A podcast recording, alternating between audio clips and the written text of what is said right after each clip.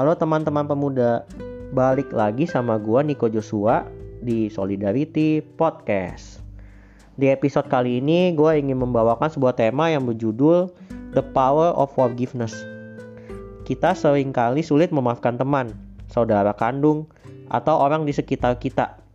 Bahkan sangat sering saat orang yang sudah menyakiti kita meminta maaf, kita sangat sulit untuk memaafkan.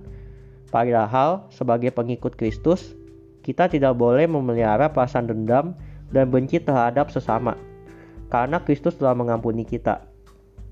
Menurut Efesus 4 ayat 32, tetapi hendaklah kamu ramah seorang terhadap yang lain, penuh kasih mesra dan saling mengampuni, sebagaimana Allah di dalam Kristus telah mengampuni kamu.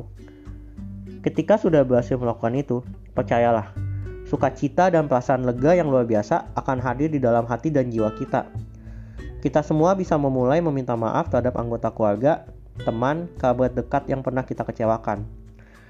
Seringkali kita sukar untuk mengampuni, walau orang itu sudah meminta maaf berkali-kali.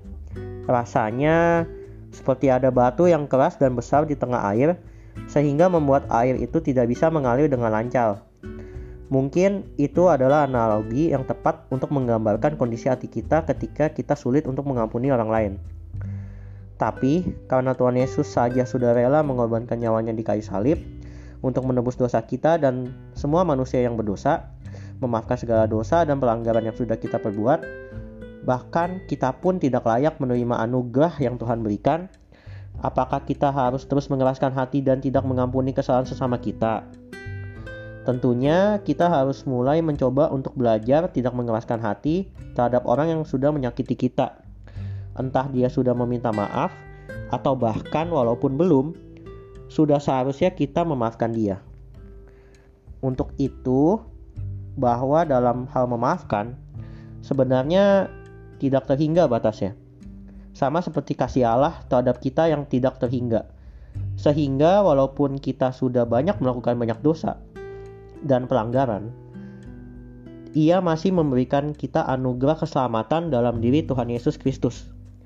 Kiranya kita semua bisa terus belajar untuk bisa tidak mengeraskan hati. Tuhan Yesus memberkati. Mungkin sampai sini dulu teman-teman. Uh, untuk episode selanjutnya mungkin nanti akan ada sesi narasumber lagi. Jadi semoga kita bisa terus belajar dan tidak mengeraskan hati. Teman-teman juga bisa terus ngikutin podcast kita di Solidarity Podcast. Ada juga Instagram kita di KP Citra 1. Kiranya Tuhan Yesus memberkati. Sampai jumpa di kesempatan berikutnya. Bye guys.